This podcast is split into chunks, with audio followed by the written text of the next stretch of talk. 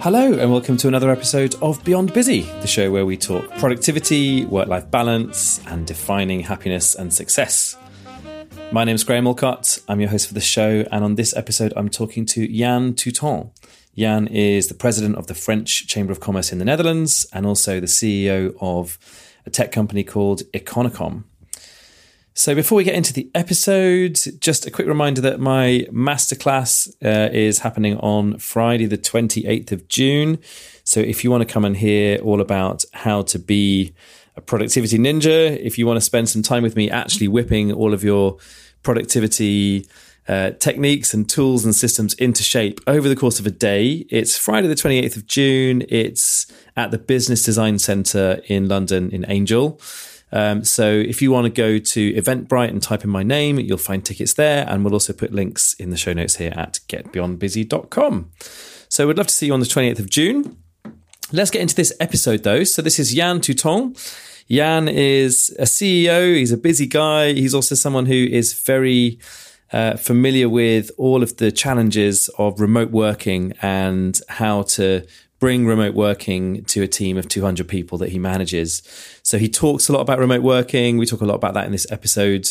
We also talk about the whole idea of using your money to buy experiences rather rather than possessions. We talk about work life balance and some really good productivity stuff at the end, um, which I think you'll really enjoy around how to use your diary to help your team to kind of know what energy levels you have and how to manage all of that. So, really interesting episode. Uh, really found myself on Yann's wavelength. It was really cool. And we did this down the line, and uh, Yann's in Amsterdam. I'm in Brighton.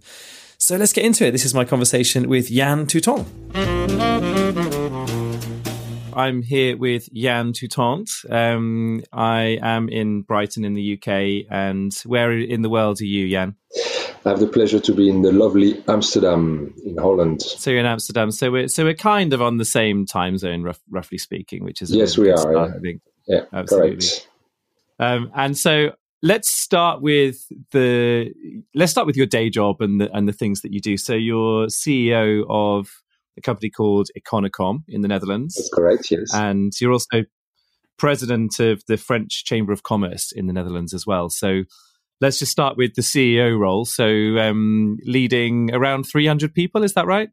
Yeah, that's right. That's right, Graham. Yeah, and what does it? What does a typical day look like for you? Um, a day uh, will start um, before my work. I, I, like to take time for myself. So a day will start with uh, some time for workout, like half an hour of workout, and I used to take 15 minutes for uh, meditation and um, calming down the, the mind.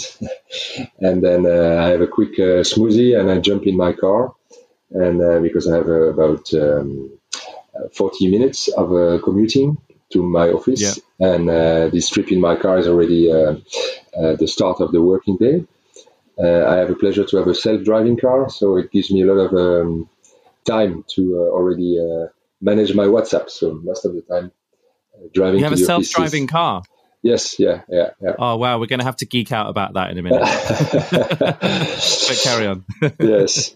So basically, I dedicate my traveling time to um, to update my uh, WhatsApp, the, the, the, feed of my WhatsApp, and then uh, already giving a few. Uh, um, you know, I like to send good messages in the morning uh, to friends and colleagues. You know, uh, if you take the time to send three, four uh, nice messages to people, then during the day you get them back, and it's a it's a way of uh, getting good energy back uh, during the day. Great. Um, and then I will be um, uh, at my office, uh, and I really love the office space we have because we share a co-working space. So it's um, it's a co-working space in which we have our private uh, space, square meters. So I call it hybrid uh, co-working space.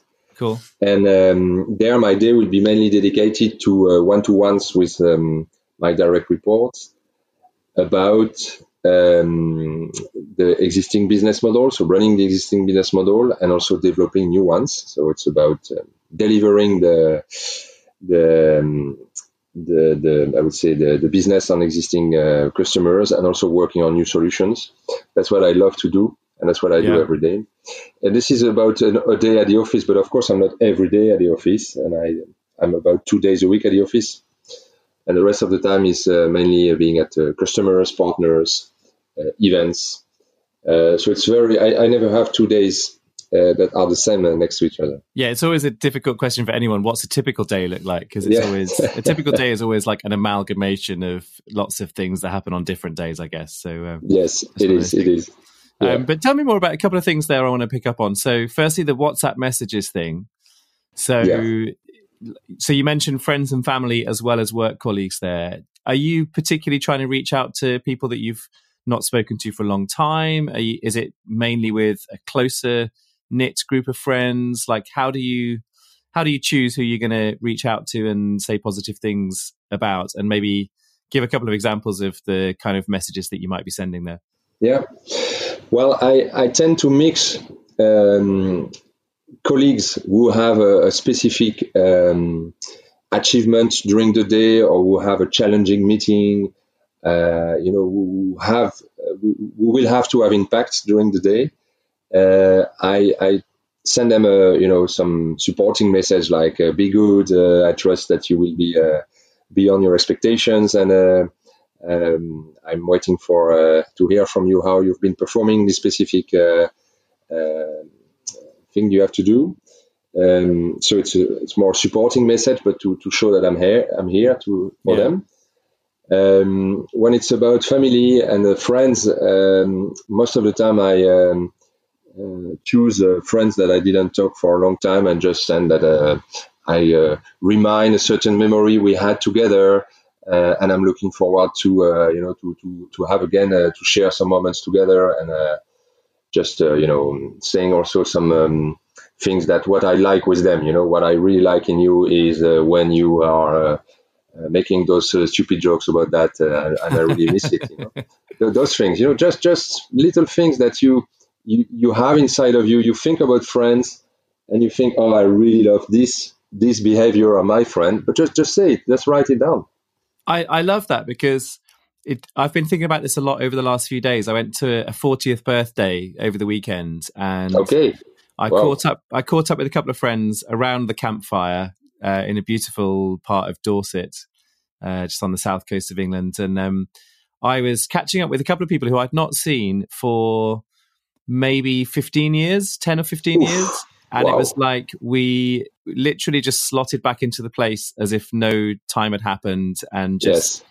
just carried on the conversation. And it really got me thinking about how many other people there are like that in all of our lives who we just we just kind of slowly fall out of touch with and then it becomes it becomes too awkward and too long a period of time to almost to, to send that message so yeah. it's one of those things that we could all do more of isn't it is to is to just to just reach out and just say hi. Still thinking of you. It's been a long time. Life is busy, uh, but yet there are people out there that we have that connection with. Yes, and uh, Graham is it's um, we tend to um, think that this connection can only be uh, when we see each other, but uh, thanks to the tools of today, just a WhatsApp message or video. I like sometimes to send a video also, just a, you know, yeah. thirty seconds yeah. video, um, to keep uh, to give um, yeah to, to share that uh, I'm thinking about them. Yep.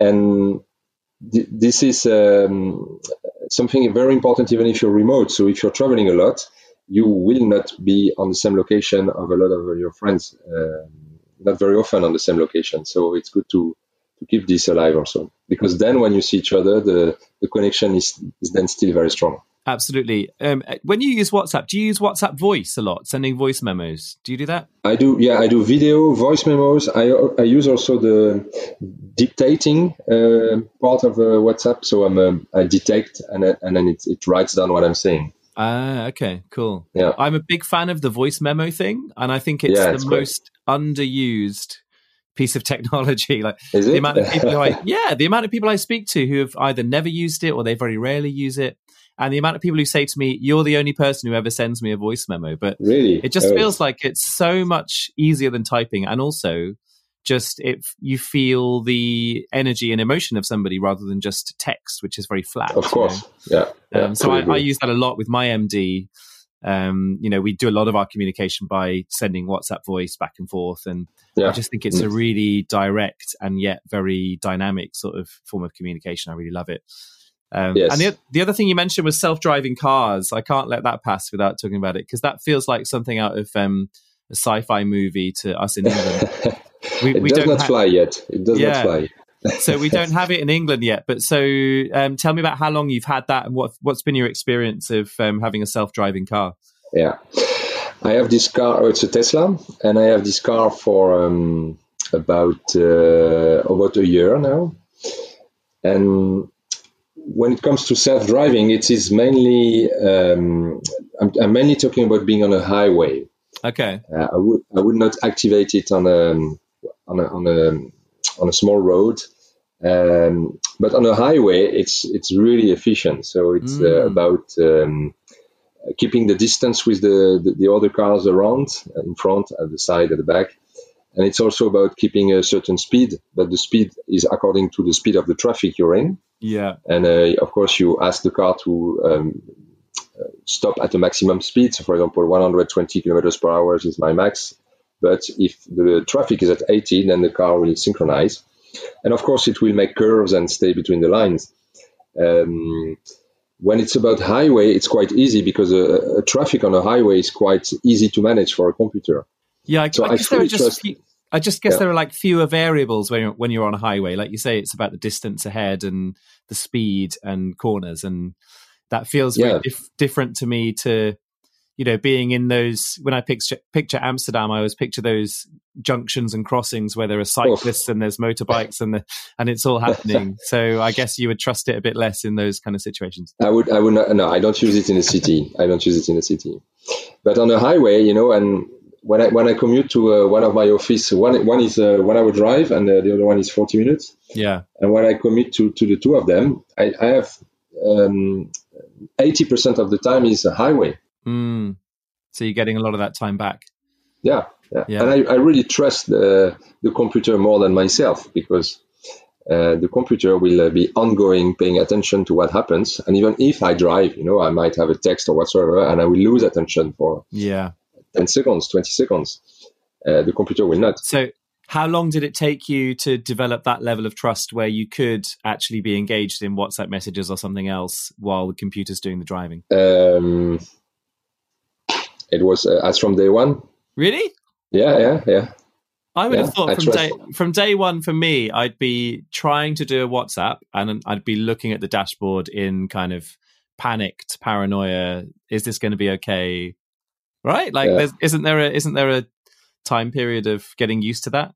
Well, I trust in technology and I trust in the fact that the computer is only seeing uh, zeros and ones, and uh, so um, it's uh, it's it's you know I, I'm sure this computer is uh, much better than me uh, at driving and uh, reading what's happening around.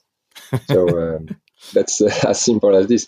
Well, I must say, Graham, I must say, the first sharp curve. Yeah. I was not very confident. There you go. Because you see the car arriving in a curve and like, okay, is it going to make the curve or is it only for straight lines? Do I know that? and uh, now the curves are, are perfect. They are beautiful curves. Cool. It's amazing. Yeah. Well, you've shown us the future. Yeah. We're looking forward to uh, experiencing that in the UK as well. Um, yeah. Let's talk a little bit about remote working, which is something I know you're a, a big advocate of. Um, and so you're working a couple of days a week from your main office, but you kind of work all over the place and work in lots of different settings. Mm-hmm. So, uh, tell us first of all, like why why are you so passionate about the idea of remote working and pr- promoting that to your staff and people that you work with? Mm-hmm. Do, do we have three hours in front of us, Graham? I will uh, start with the, the, the why. Um, remote work is um, a driver for innovation. Mm, okay. That's my main uh, starting point for remote work.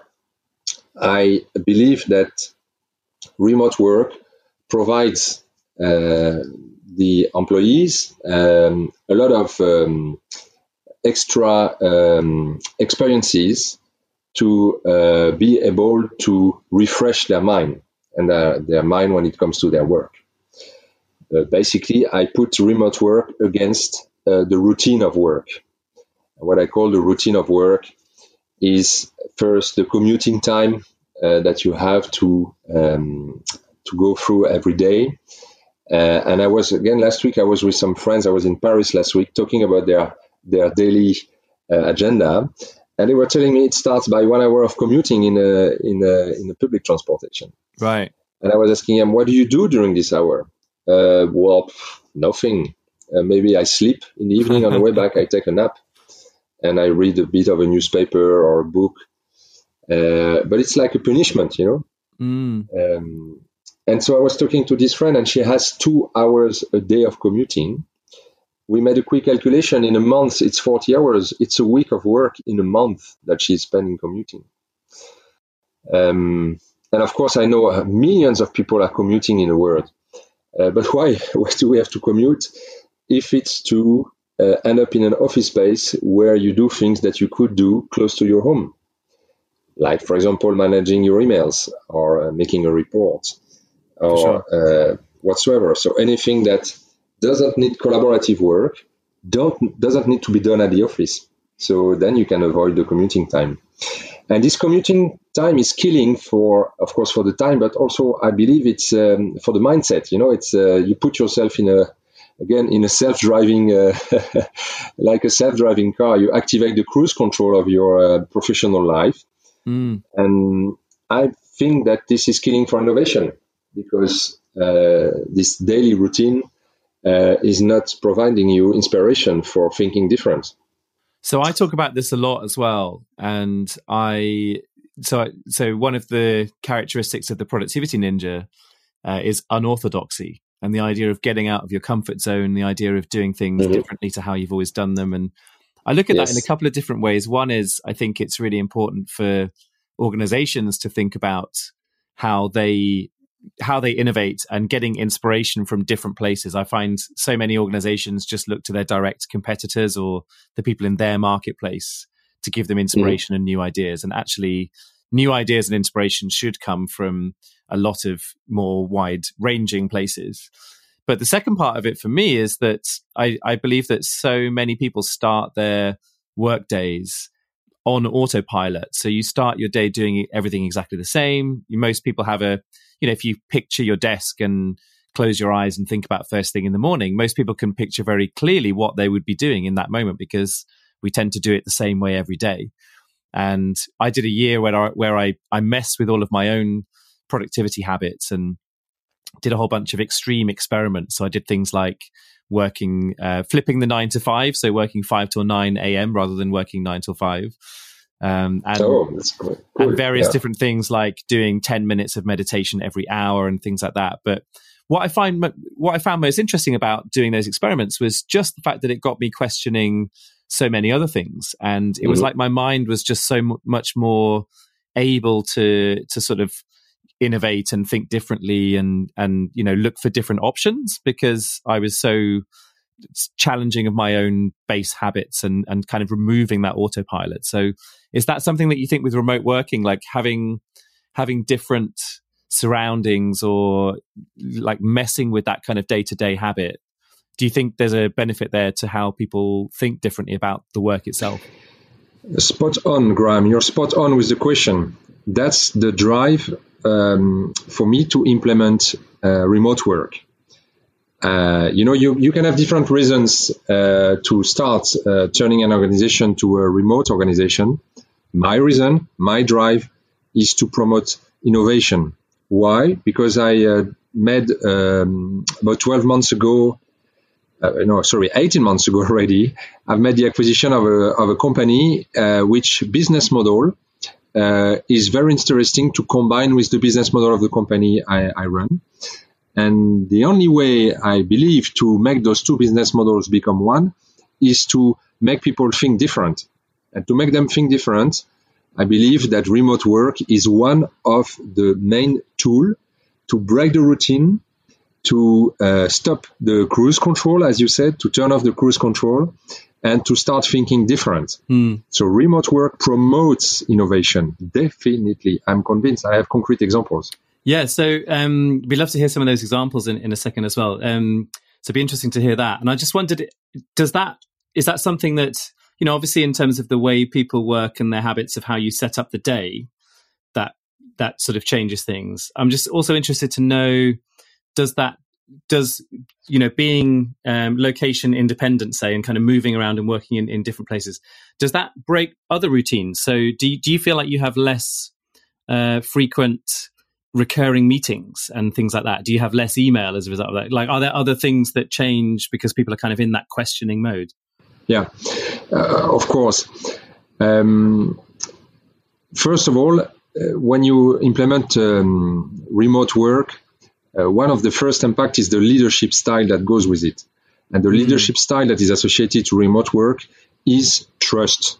Is the trust that people are making the right decisions and are moving forward without asking you, if you're a manager, without asking managers uh, every second, uh, without checking with their manager every second if they are heading to right direction. For sure. Yeah. so it's a lot of autonomy from the people. So of course you get less email. Definitely. Huh. Yeah, yeah, that's a, that's a really nice way of putting it. And um, in terms of the innovation piece, then, so give me give me some of those con- concrete examples then of um, things that you've noticed as your team have moved more into this this remote working style? I, I, just one thing to, to, to, to come back on what I said before. The, the only type of mail that you might receive are the, I call the oops, the oops email. Oops. and uh, I, I, call it on purpose this way because I ask my people uh, when I'm, when I'm remote, I ask them to, um, I, I say them ask for uh, forgiveness and not for permission. Mm. Mm, it's a basic and it's a common um, sentence, but I love it uh, because um, it is associated to what I call the JOMO, the joy of missing out. Uh, the joy of missing out. I love it. Because I do feel, I, I, do feel that's you know, you say that's a basic thing, but I, it's not something I see uh, commonly applied. And what I mean by that is, I can go into organizations where you can just sense there's there's a level of fear around the idea of of of writing an oops email and losing face or mm-hmm. feeling feeling vulnerable or like you've messed up and i've also worked with leaders who were very keen on that um, you know style of things and make and creating that permission to make mistakes and creating that permission to uh, you know to, to try thing to try things out and, and, and see how things work mm-hmm. I worked with one leader who's uh, one of her catchphrases which always stuck with me was um, uh, I don't mind if you screw up. Well, she, she had a slightly less polite way of saying it than that. Uh, that started with F. I don't mind if you screw up, um, as long as you own up and clear up. And I just exactly. thought that was such a nice yeah. Yeah. Um, sort of philosophy because from that, you know, the whole culture allowed people to to experiment and change things and and question ultimately what they were doing. Yeah, I think um, about allowing people to make mistakes some key elements uh, to make it happen. The first thing is to provide a safe environment to the people that they, they can make mistakes. Mm. Um, that's one. The second thing is to give them a level of uh, empowerment that um, limits the impact of the mistakes. Uh, meaning that they can't uh, sell the company, for example. uh, so it's about um, the, the, the, span of control they have, the playing field they have, uh, the mistakes they can make, will um, have less impact than the freedom they get to move forward. So it's mm-hmm. a it's a balance between how much is the uh, productivity improving and how much is the innovation developing when people have the room to go on their own versus the few mistakes they will make and the impact of those mistakes. Well, for, for me, the, the, the, balance is, uh, is, is always positive. There is more innovation, there is more developments, there is more profit than the cost of the mistakes. Mm. And often the problem is that we we're, we're driven by fear, right? Because because the mistakes are are things that are visible, whereas yeah. the thing the the things that are uh, happening and the innovations that are happening um, are always kind of viewed positively, but you almost like you, you don't notice that time of experimentation. You just notice the results at the end, whereas the mistakes are, are pinned on you rather than necessarily a more kind of collective. Yeah, um, thing. agree, agree. I know, you know, I um, I have a li- I have a metaphor I love. I have I have a son. He's uh, 18 now, but when he was uh, like 14, we were skiing together, and uh, at 14, it was the age when he started to ski better than I. that was quite uh, a difficult one to swallow.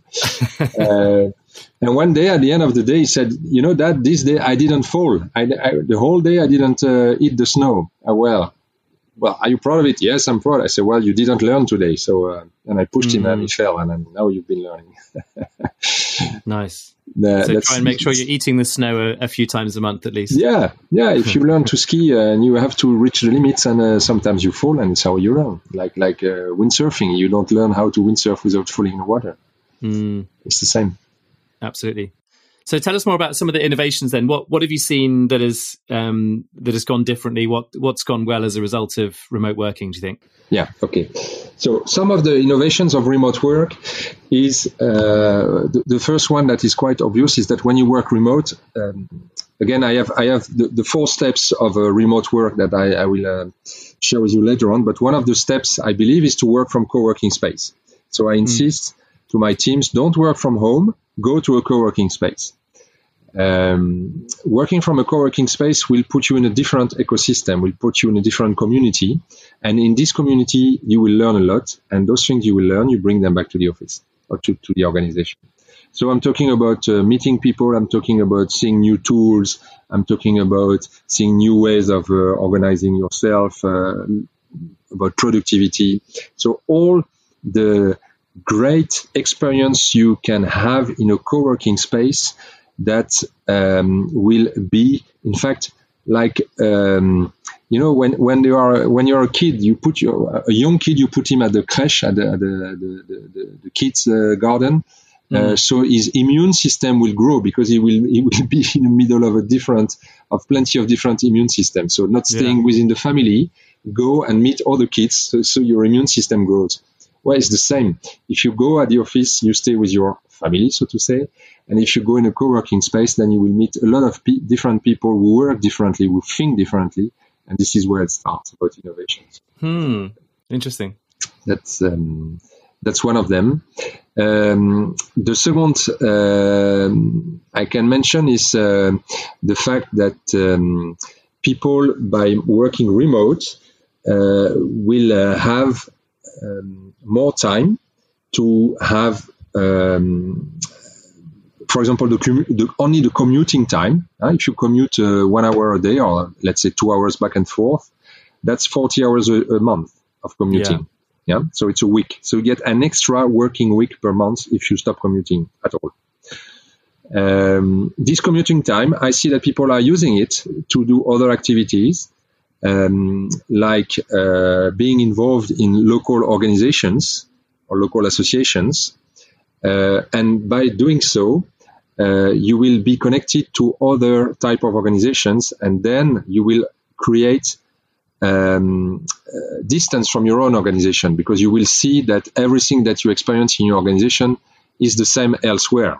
So you uh, are not all the day in your organization. You connect to other organizations and to other challenges, but at the end, which are the same challenges. So it's always good to see other organizations and to see that those organizations are facing challenges that are the same as yours. So, so it makes your challenges less uh, important and less and so, uh, less less big, so to say.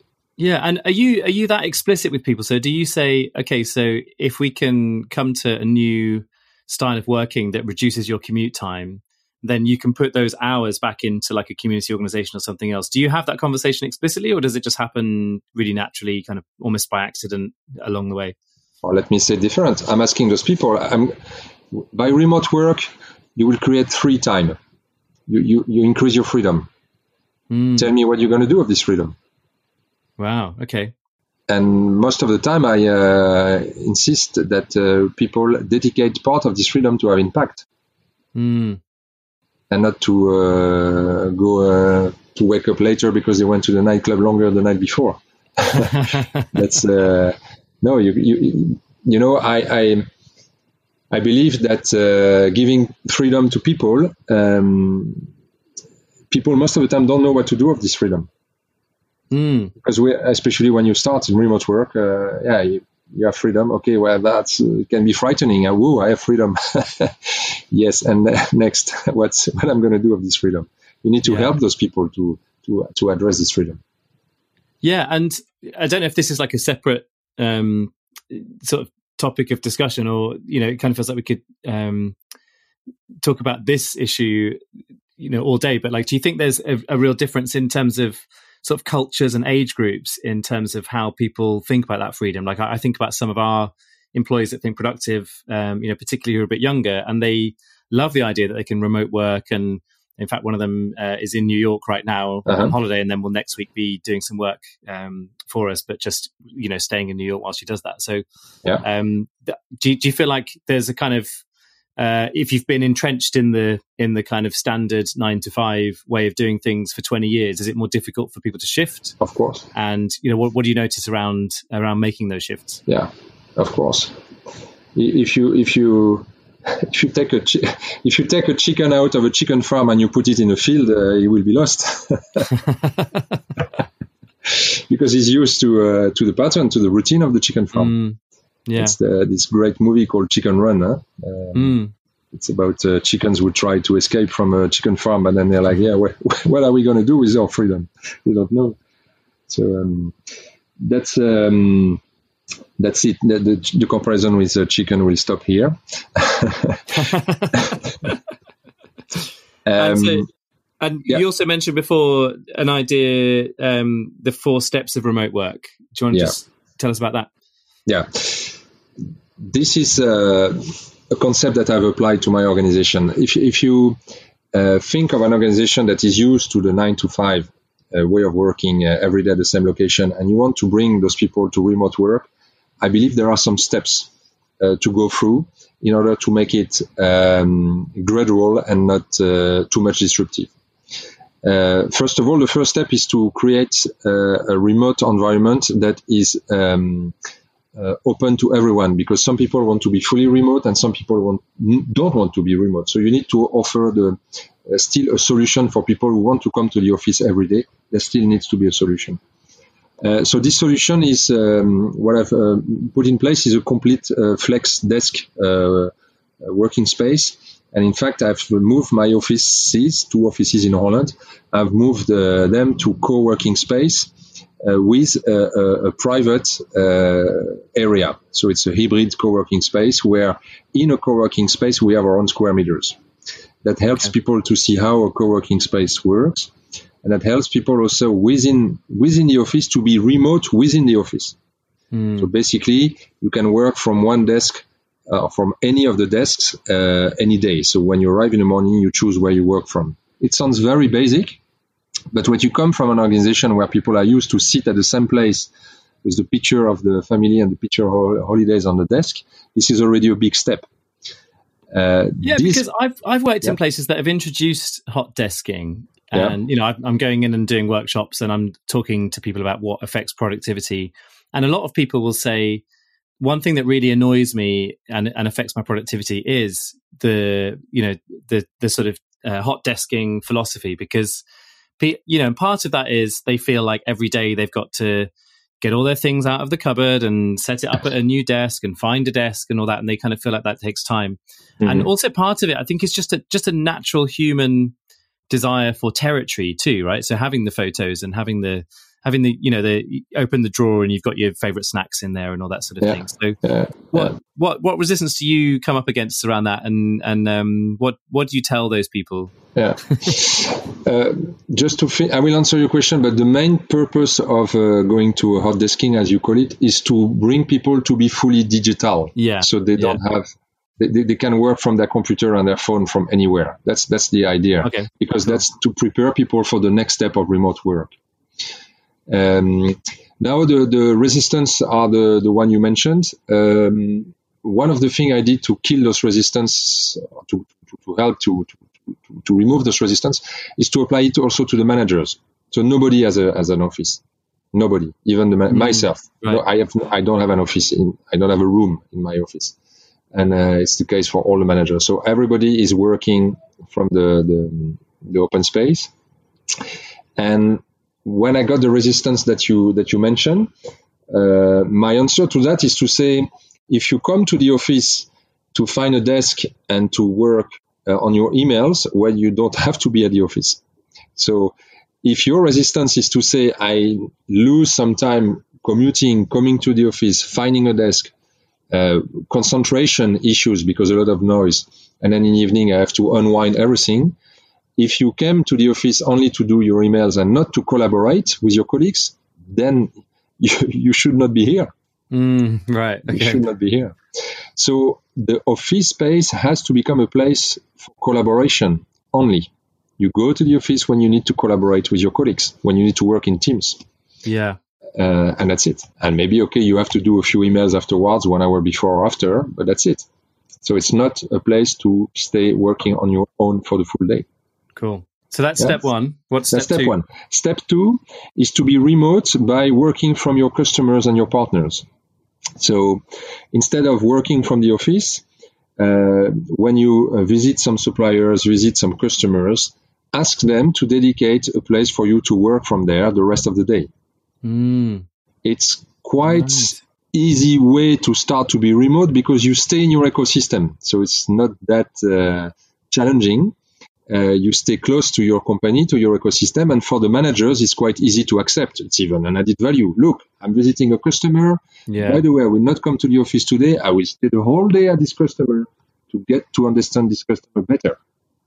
What, if I'm a manager and I hear that from my colleagues or from my uh, people, I would say, well, go, go, go. It's nice. It's a great Absolutely. idea. And you know, people talk a lot about chats over the water cooler. Do you have that same expression in Holland? So it's yeah, you know, I know like, what you mean yeah. the idea of those incidental conversations that come up. And I guess the chats over the water cooler that you can have with your customers when you're in their building, just in terms of building that level of, of relationship as well as the understanding of what they do. I mean, that must be really powerful.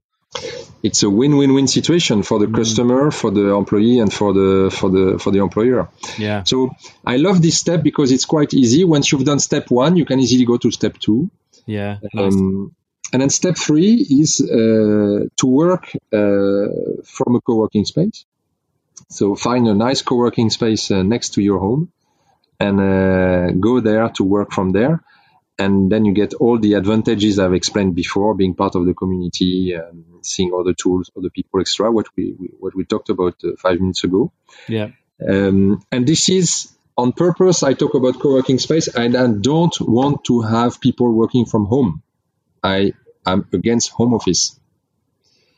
Uh, because I uh, believe that uh, home is the place where, for a lot of people, especially when you start to be remote, that's a place where it's difficult to work from. Yeah. Especially yeah. when you start being remote, or even if you live in a big city, uh, there's not enough square meters to to work from home. Mm, yeah. Um, so I do work from home a lot, um, yeah. but I I have a I've for years, I used to work from home just a little bit uh, in the spare bedroom. I actually started Think Productive in a spare bedroom. Mm-hmm. But uh, when I lived in Brighton, my first place in Brighton that, that we were renting, I used to look out the window and my next door neighbor had this beautiful uh, like home office, uh, you know, like dedicated home office building that was kind of at the bottom of the garden.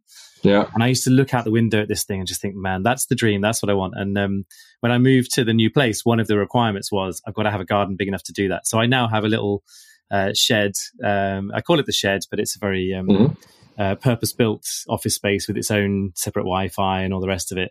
And okay. even just that psychological, you know, walk down the bottom of the garden, it's, it's a very quick commute for me yeah. Um, but it does does provide that separation. And I do think that's important because I, I, feel like I definitely work much better from the bottom of the garden away from the house as when I was yeah. when I was in the home. Even though, of course, I, I, still have access to my house all day and and a lot of those same distractions, but I just find myself getting less and less distracted because I'm further away.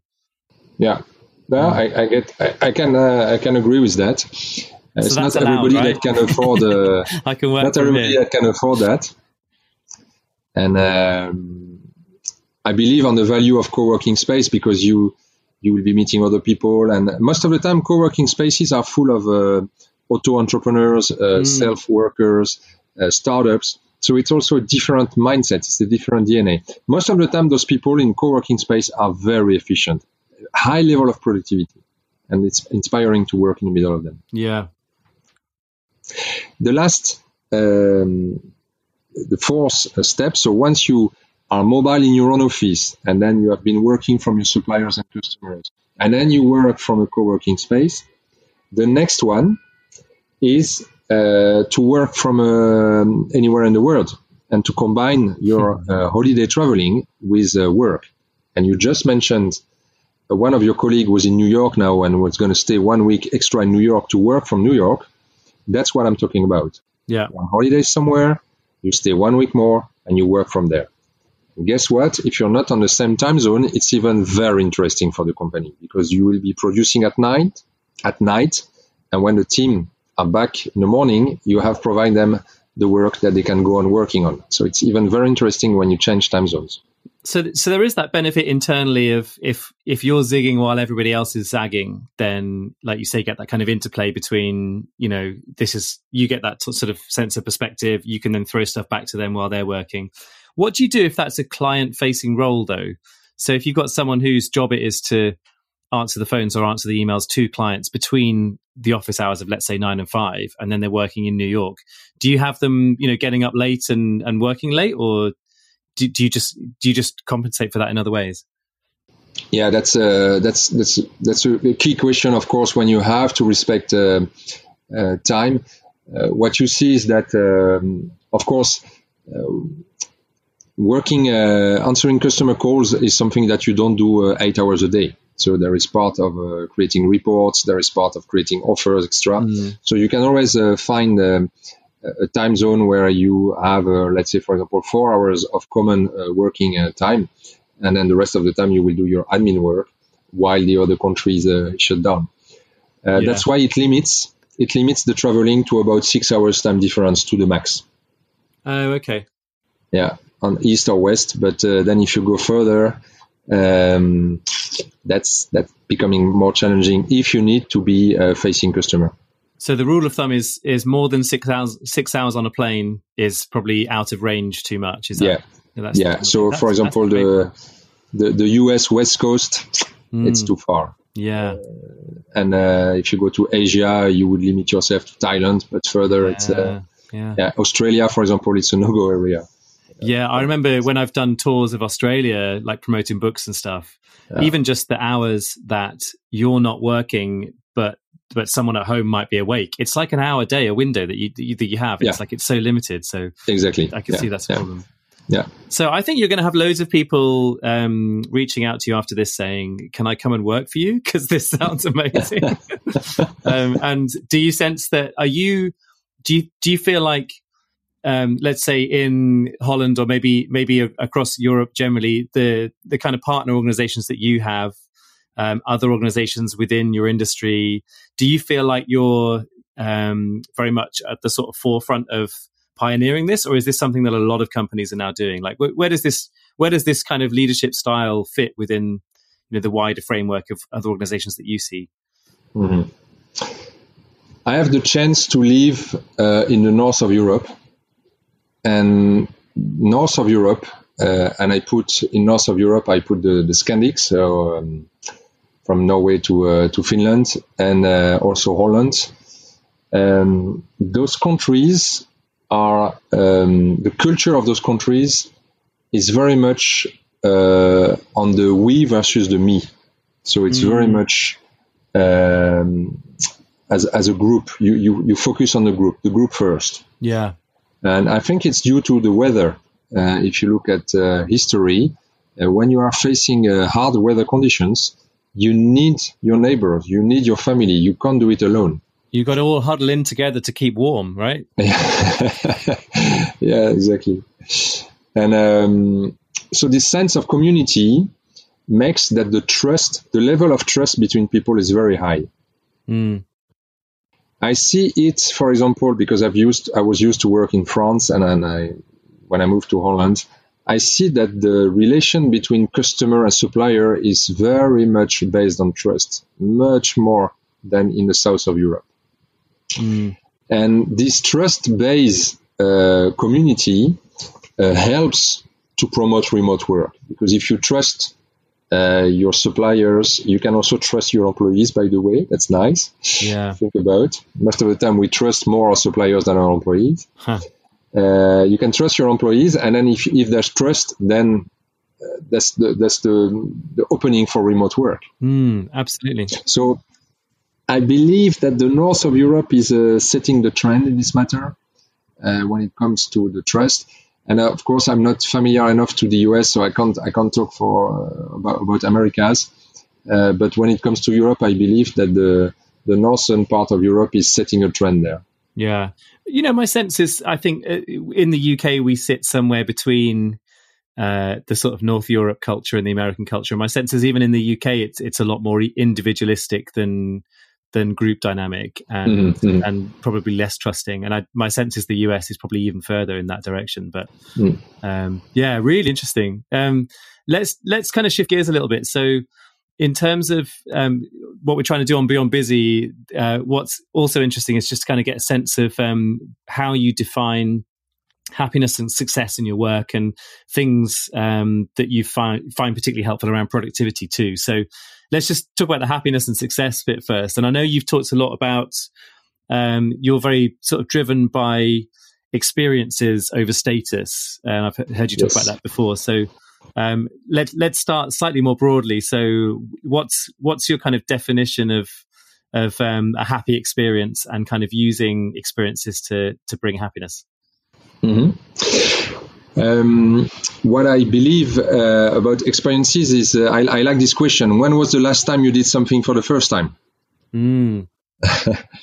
and uh, experiences is about uh, trying things that you um, that are out of your comfort zone, and uh, being out of your comfort zone by trying things for the first time is something we do a lot when we are kids. Yeah. But when we grow up, we tend to uh, stay in the comfort zone because we fear um, that we will fail in uh, trying something new and that we will be ridiculous and that other people will laugh at you. So uh, you lose your sense of vulnerability with age. Mm-hmm. And I believe that uh, this vulnerability has to come back on the work floor and uh, has to uh, be uh, cherished as a, as a core value. Nice. So you know, my next question obviously is going to be: When was the last time that you did something for the first time? Uh, the last time I did something for the first time was, uh, let me think in details. Um, I did uh, started a tango, uh, learning dancing tango, for example, uh, two months ago. Nice. and the first time on the tango dance floor was quite something, I can tell you. that's that's one. I also um, um, well, I'm going to do something for the first time soon. I like sailing, but I've never been sailing alone. So I've uh, rented a sailboat, and I'm gonna I'm gonna go to Ugram. I'm gonna cross the channel oh, on my own on a sailboat. Oh, nice. Yeah, in uh, in two weeks from now. So this is something I'm going to do for the first time, sailing on my own uh, across the channel from uh, Holland to UK. Cool. Where will you arrive in the UK? Do you know? Uh, in um, ah, uh, next to the the Thames. Um, oh, I can't recall the name of this harbor. It will come back. Okay, cool. Probably a little bit, a little bit uh, too far for me to come and toast you with a beer at the end. Then, would love it. Would love it. Um, Ramsgate. Ramsgate. Ramsgate. Okay, uh, cool. Yeah, so anyone yeah, in Ramsgate, Ramsgate uh, yeah, get in touch with Yann. Uh, Please bring, bring, the beer. Be, be on the pier to welcome me. Um, and so are you someone who ascribes to this idea? And mine, I think, by the way, was um, I just took my little boy camping last weekend.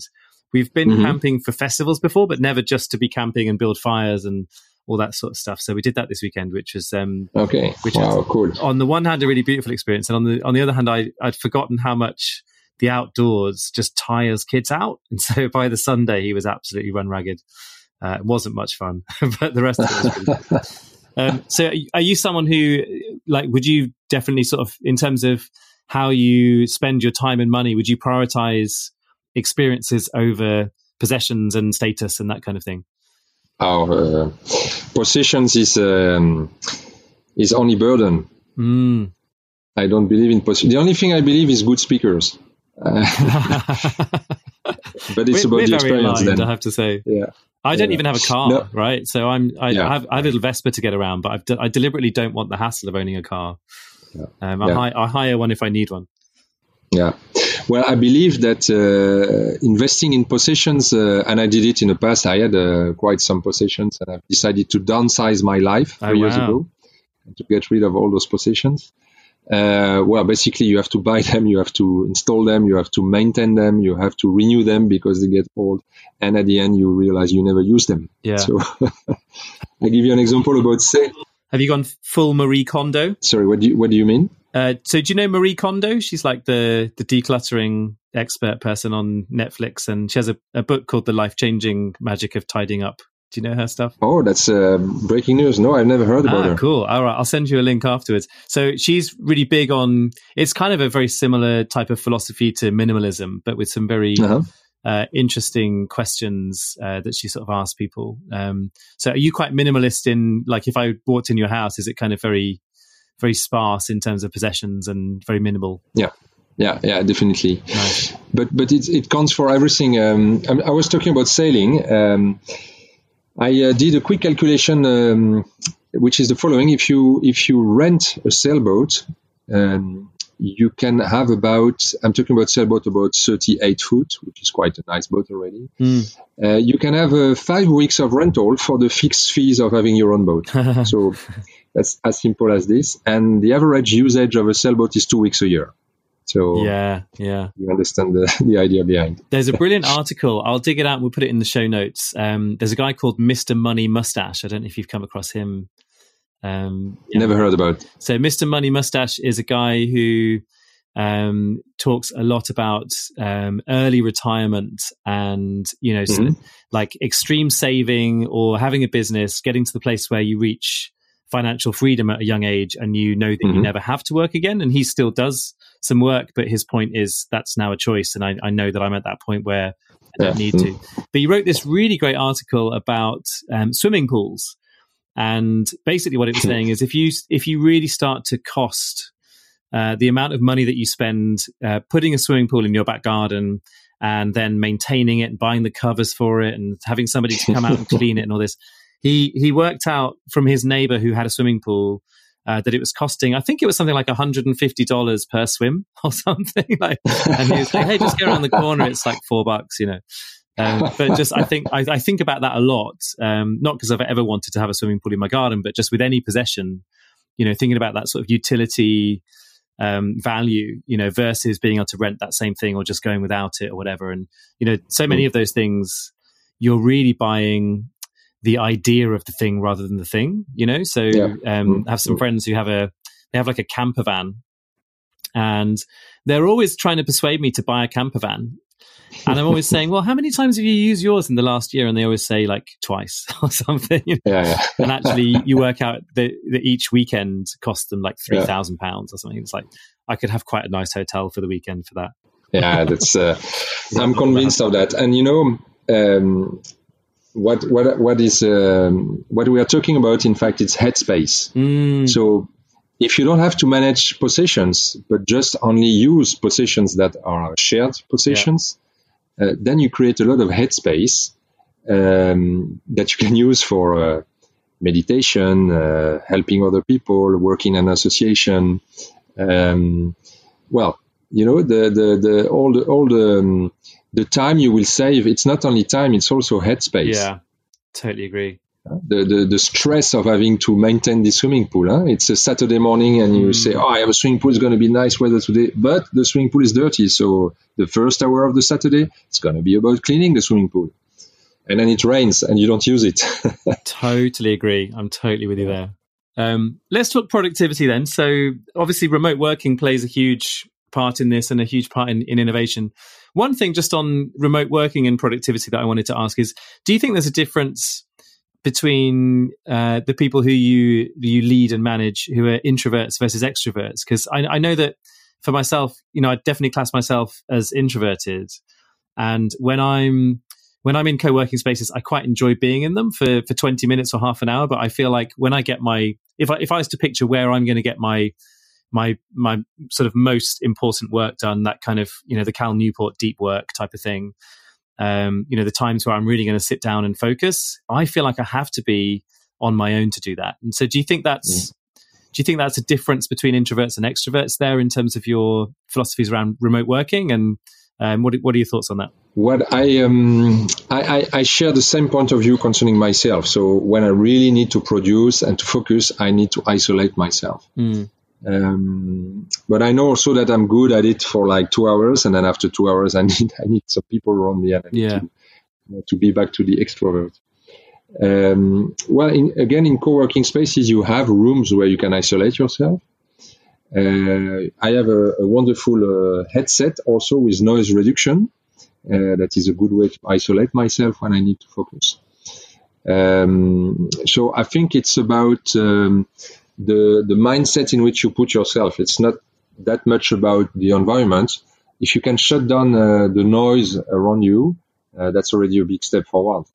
So, yeah, I, I think that um, this uh, production work, uh, if it really needs a lot of attention and focus, then maybe it can be done from home. Then it can be done from home because then the, there's no need of interaction with the people around you.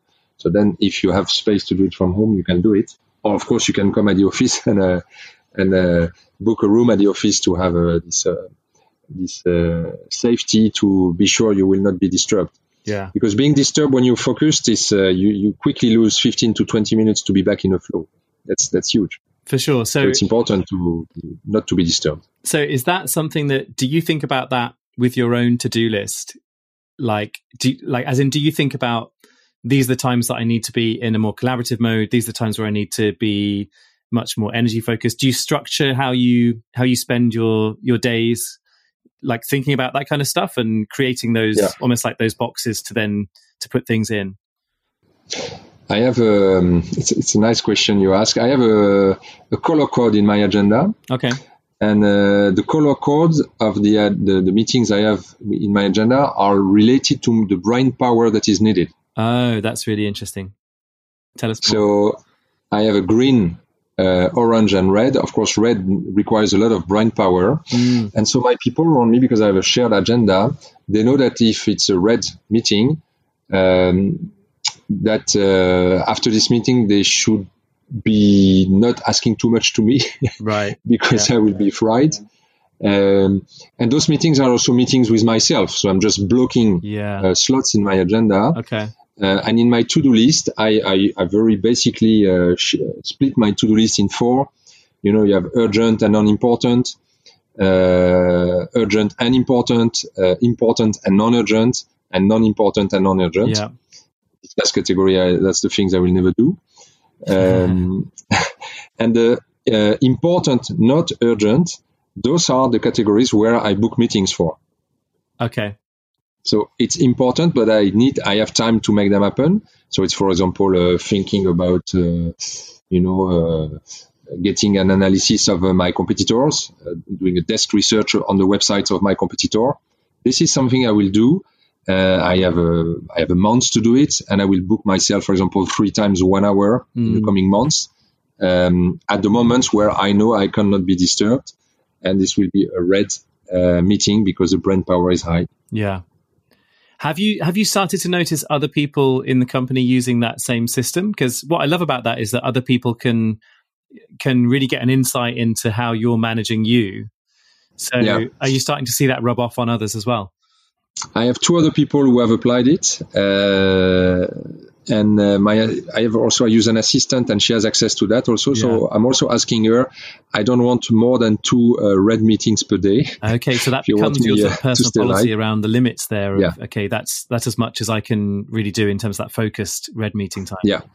Okay. Yeah, of course. Uh, everybody thinks you're uh, you're Superman, but uh, guys, I've been working hard the last uh, three hours. Don't ask me too much now. Yeah. I'm fried. Cool. That's I love that because I think a lot of the work that I do when we go into companies and start talking to them about, you know, we have this whole thing about manage attention, don't manage time. And Yeah. managing attention is harder and it's a more precious resource because we don't have not every hour can be a, a red hour in in in sort of your uh, terminology No. there. And so often where I find organizations really start to grasp this stuff and make it happen is where they start to make that like a shared uh, almost like a shared language across the the whole team right so Yeah. everybody starts talking Yeah. about it in the same way and so I have a thing in my book. Um, the terminology is called proactive attention. So where you really Oh, need yeah, to, it. to be, you know, in that kind of very deep thinking mode. Um, and I and I say, look, schedule that as two to three hours a day, no more. And mm-hmm. when people start having this whole and and the the other um, end of the scale, often people create mindless lists, right? So it's like this is the stuff I can do when my brain is half dead, but I can still order the stuff on Amazon or do the really basic stuff, and just yeah, kind of setting out to do this stuff um, with those kind of three categorizations of like here's the normal stuff, here's the proactive yeah. attention stuff, and then here's the the mindless list. Um, yeah. I, I, really start to see a benefit when other people start adopting that. So, kind of feel like that's a really um, sort of interesting challenge of, of leadership, isn't it? It's like finding the systems that are going to work best, particularly when you're remote as well. Yeah, yeah, it's. Um, what, what you mentioned at the end is what I call urgent uh, and non-important. Those are the things that don't require a lot of brain power, but still yeah, need to be done. Yeah. Uh, and then it's a pleasure to do them once you have been productive and um, mm. you, you, have done your. Um, uh, let me let me give you another example. This list, this list of uh, to dos, I actually I make it. Um, I go through it like every day. I make it. I update it every day, and um, that's the first thing I do uh, in the morning. So a lot of people I see the first thing they do they go to their emails, yeah. and they are being drawn by their emails. So the, the email flow is making their agenda, yeah. is making their priority. I don't go there. I go to my to do list, and once I've done my priorities, then I will open my emails to see if I have uh, some fuel for the next uh, actions. I often say that an e- uh, an email list is a list of everybody else's priorities, not yours. Right. So if you start exactly. the day with your own thinking and mindfulness, and uh, you know, really the focus is on you and what you need to achieve. Um, exactly. That's always a much better place to start. And talking about that, I'd like to give a tip that is uh, key for me. Um, I see people around me whose drive is to kill the to-do list. So you know they have a huge to-do list and say, "Oh, I have such yeah. a to-do list. I have yeah. to, I have to, to, to, to clean my to-do list." But then there's new task, new task coming on top, so I don't have. It's always blah, blah. When you see that around you, this is a sign of an upcoming burnout. And this is a tip I'd like to share in this podcast. I have 90% of the case I was right. Yeah. When someone is coming to you and telling you, I can't manage my to-do list, my to-do list is too long, I'm sorry, I don't have time, this person is heading to a burnout. Mm, right, okay. There's no there's no helicopter view, there's no high purpose anymore. It's only about killing tasks. This is not how you make a human being happy. I see, right, okay.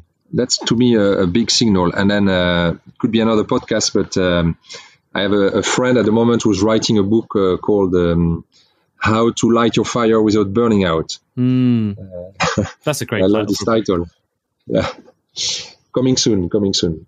Nice. Yeah, wh- where I thought you were going to go with that was um, the whole sort of uh, notion of work never ending, right? So yeah, I think I think we're taught we're kind of hardwired from school that it's it's all about ticking everything off the list and getting it all done and perfection and all that stuff. And you know, actually, a really good productive working day might mean that at the end of the day, there's more things on your to do list than there was when you started. But yeah. actually, that's because this, the nature of work, isn't it? That it is ongoing and there will always be more stuff to do apart from probably the last day that you have in any job, right? Where you finish things off and then you leave and you have a yeah. literally no to do list until you start the new one. Yeah, exactly. Yeah, that's a good one. Yeah, yeah. Cool. Um, well, it's been amazing chatting, and uh, I, I, feel like uh, we could we could talk a lot more. Uh, maybe have to get you back on, and I think you probably will get some uh, some LinkedIn requests saying, "Can I come and work for you?" Because this sounds a. um, and so, with pleasure, we have positions open, about twenty positions at the moment. um, so let's just uh, finish by um, just telling everybody how they can get hold of you, and anything else you'd like to share if you've got uh, perhaps like things online that people can go and find out more about thank you for this uh, opportunity, Graham. So my the way to connect with me via is via LinkedIn. You will easily find me on LinkedIn, Yann Toutant, T O U T A N T, and Yann is uh, Y A N N. Uh, I used to uh, post a lot on the on the topics we have discussed, so um, the the journey can go on online. Uh, feel free to engage. Cool. And uh, anytime you visit Holland, um, you will be welcome to work remote from my uh, offices if you want. Thank you. I'm I'm pretty sure I'm due a visit. I haven't been over to Holland uh, this year, in fact. So um, yeah, I'm okay. sure I'll be there very soon. I'll give you a shout. Yes. Great. Cool. Thank well, you so much for this platform. It's always a pleasure to um, share this vision, which is, uh, I believe, a trend still a trend, uh, but in 10 years we will uh, we will see it as a as a given. I'm I'm convinced of that. That's the thing, isn't it? I think um, with a lot of these conversations, as as um, as time goes on, the surprises become the norms, right? And I think it'll uh, yeah. it'll definitely go that way. Um, well, it's like this movie, you know, Back from the Future. Yeah. When, uh, Something when like we that. listen this podcast in 20 years from now, we will uh, it will be like looking at Back to the Future today. Yeah, for sure. um, so real pleasure, and uh, I'm sure we'll uh, we'll we'll speak again. Uh, Yann, thanks for being on Beyond Busy. My pleasure, Graham. Thank you so much for uh, offering uh, me and your audience uh, this great platform. Thank you.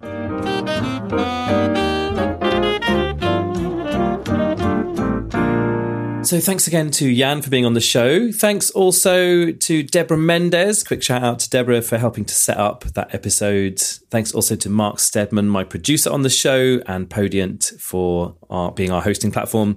And also uh, thanks to Think Productive for being our sponsors of the show. So if you're interested in getting productivity training, workshops, coaching into your organization, just go to thinkproductive.com. You can find out more there. And a reminder that my masterclass has some tickets still available. It's Friday, the 28th of June. It's in London, and you can find that on Eventbrite and at getbeyondbusy.com. Uh, we'll put links to everything that you've heard talked about in the show notes over at getbeyondbusy.com as well. And you can find links there to previous episodes. We've got some really good ones coming up in the next few weeks. I'll be back in two weeks' time. So until then, take care. Bye for now.